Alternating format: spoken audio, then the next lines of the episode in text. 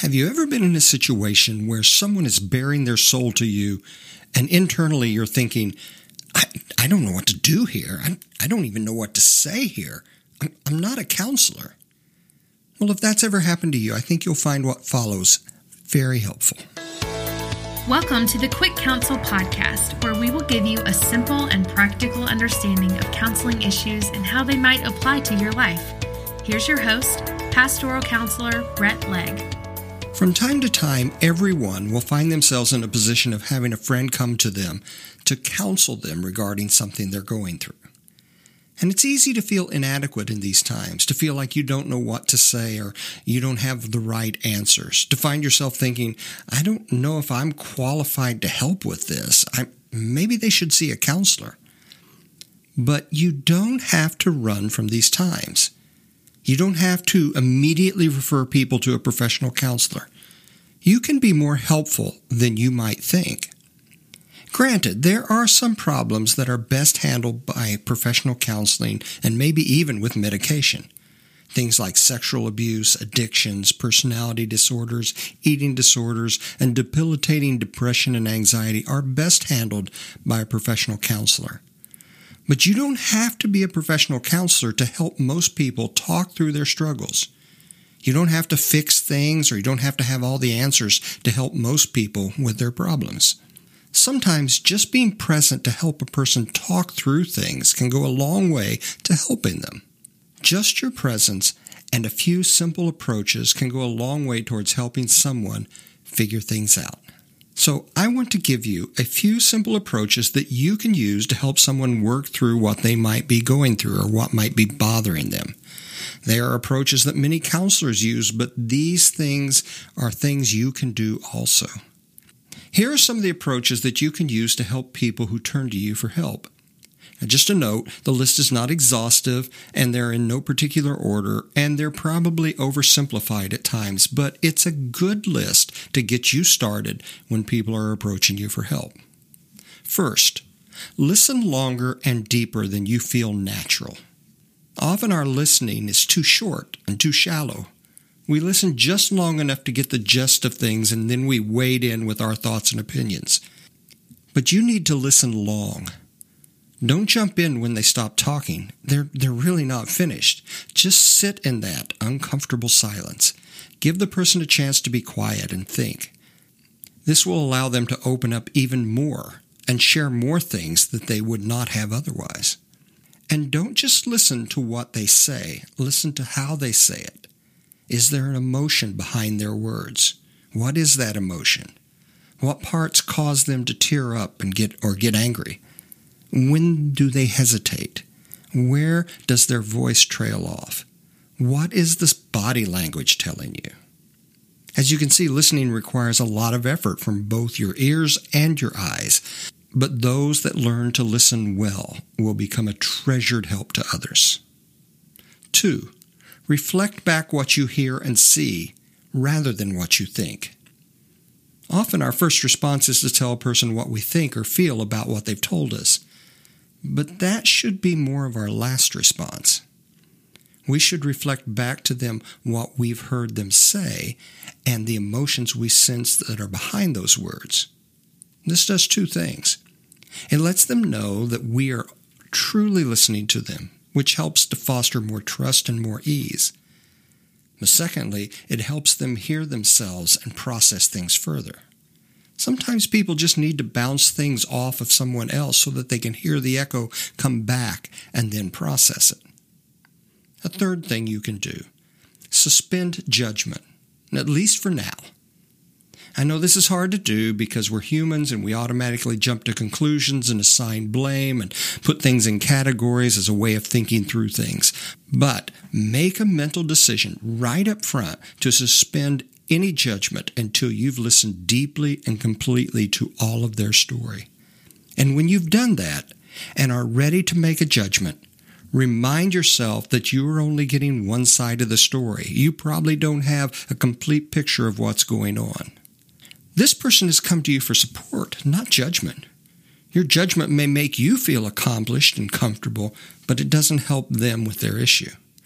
Which leads to the next thing you need to do when someone comes to you with a problem, and that is empathize as if it were you. One way to short circuit judgment is to imagine yourself in their shoes. How would you feel if you were in their position? What would you be afraid of, frightened of, embarrassed by, angry about, worried, depressed over? This is more than just feeling for someone, it's feeling with them, and it goes a long way to helping you connect with them and understand them. A fifth thing you can do be a friend, not a fixer. When people come to us with a burden or a problem, too often we jump into fix it mode. Have you tried this? Hey, I just read this great book that talks about this very thing. Maybe you just need to do something different. Take some time off. Get on some medicine, etc., etc., etc. Oftentimes, we're generally trying to help. We care about the person in front of us. We don't want to see them hurting. But sometimes we do this because we're uncomfortable with another person's pain or their anger or their fear or their grief. Yet jumping into fix it mode can communicate the following we're not really listening, or that we're oversimplifying the issue, or that we think we know better than the other person, or that we're important, or that we don't really want to take the time to listen. Many times, people don't need us to fix things for them. They need us to listen to them so that they can get things out in the open where they can work through them themselves. Which leads to the next thing we can do to help people who are hurting. Six, point out strengths rather than weaknesses.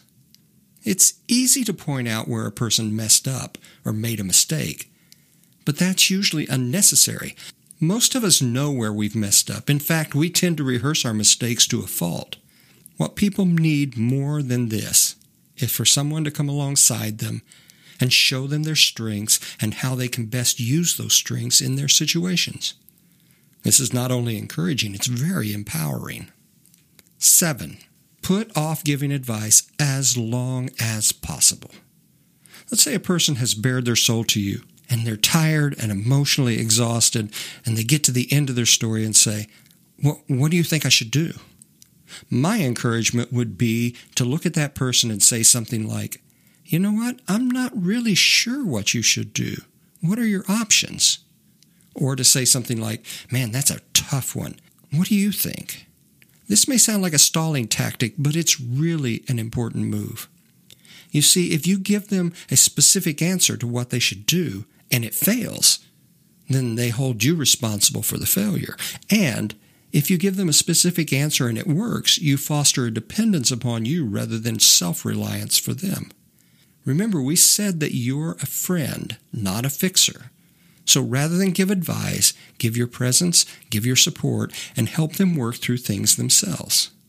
Now, I feel the need to give you just a side note here. This is not a technique to use if the person is talking about doing something drastic, like harming themselves or harming someone else. In those situations, you should help them take clear and definite actions towards self care. All right, let's move on. Number eight, wonder out loud rather than give advice. If you feel like you're being pushed and, and can't get around the offering advice thing, then couch your words in uncertain speculation. Try saying something like, I don't know, but I wonder if something like fill in the blank might be helpful. Or, I wonder if this approach might work. Sometimes in my counseling office, I will say something like, You know, I'm just guessing here, so feel free to tell me if I'm wrong, but, but I'm wondering if this is the problem. This is a one down approach that puts you in the position of a fellow struggler in life and not an expert, which makes it easier for the person to connect with you and, and to listen to you.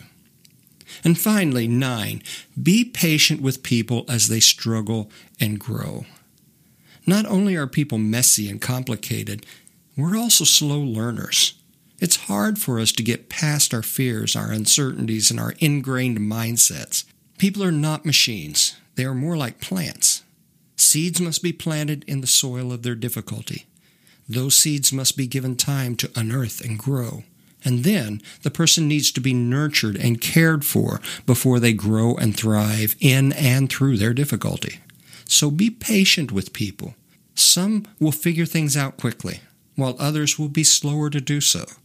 But your job is not to force growth, it's just to provide the best environment for them to grow. So there you have it. There are nine things you can do when people come to you with their problems. Now, a final word. There's certainly a place for trained counselors, as I said before, especially when it comes to helping people through really difficult issues. I spent my years in grad school learning theories and skills and approaches to help people with difficulties that are impairing their lives. So I think there's certainly a place for trained professional counselors. But never underestimate your ability as a trusted friend to compassionately listen to and walk with someone as they give voice and effort to their struggle. A caring presence, along with a listening ear, can be more therapeutic than you realize. Hey, I hope today's episode has given you a little bit of an encouragement and a little bit of confidence when it comes to helping others. The next time someone comes to you and wants to talk to you about something, I hope you'll remember some of these approaches and, and try them out, and, and thereby, hopefully, you'll feel better equipped to spend some time with them. As always, you can find more from me at bretlegg.com, that's one T and two G's, as well as on Facebook and Instagram and Twitter and YouTube. I hope you go through the rest of your week this week as a great friend and a great supporter. And I hope you'll come back next week for some more quick counsel. Thanks for joining us today for Quick Counsel. This podcast is meant to give you a simple understanding of counseling issues and is in no way intended as a substitute for professional counseling or therapy. If you feel you need further help, please contact a local counselor, therapist, or physician. Thanks for listening, and we hope you will join us for the next episode of Quick Counsel.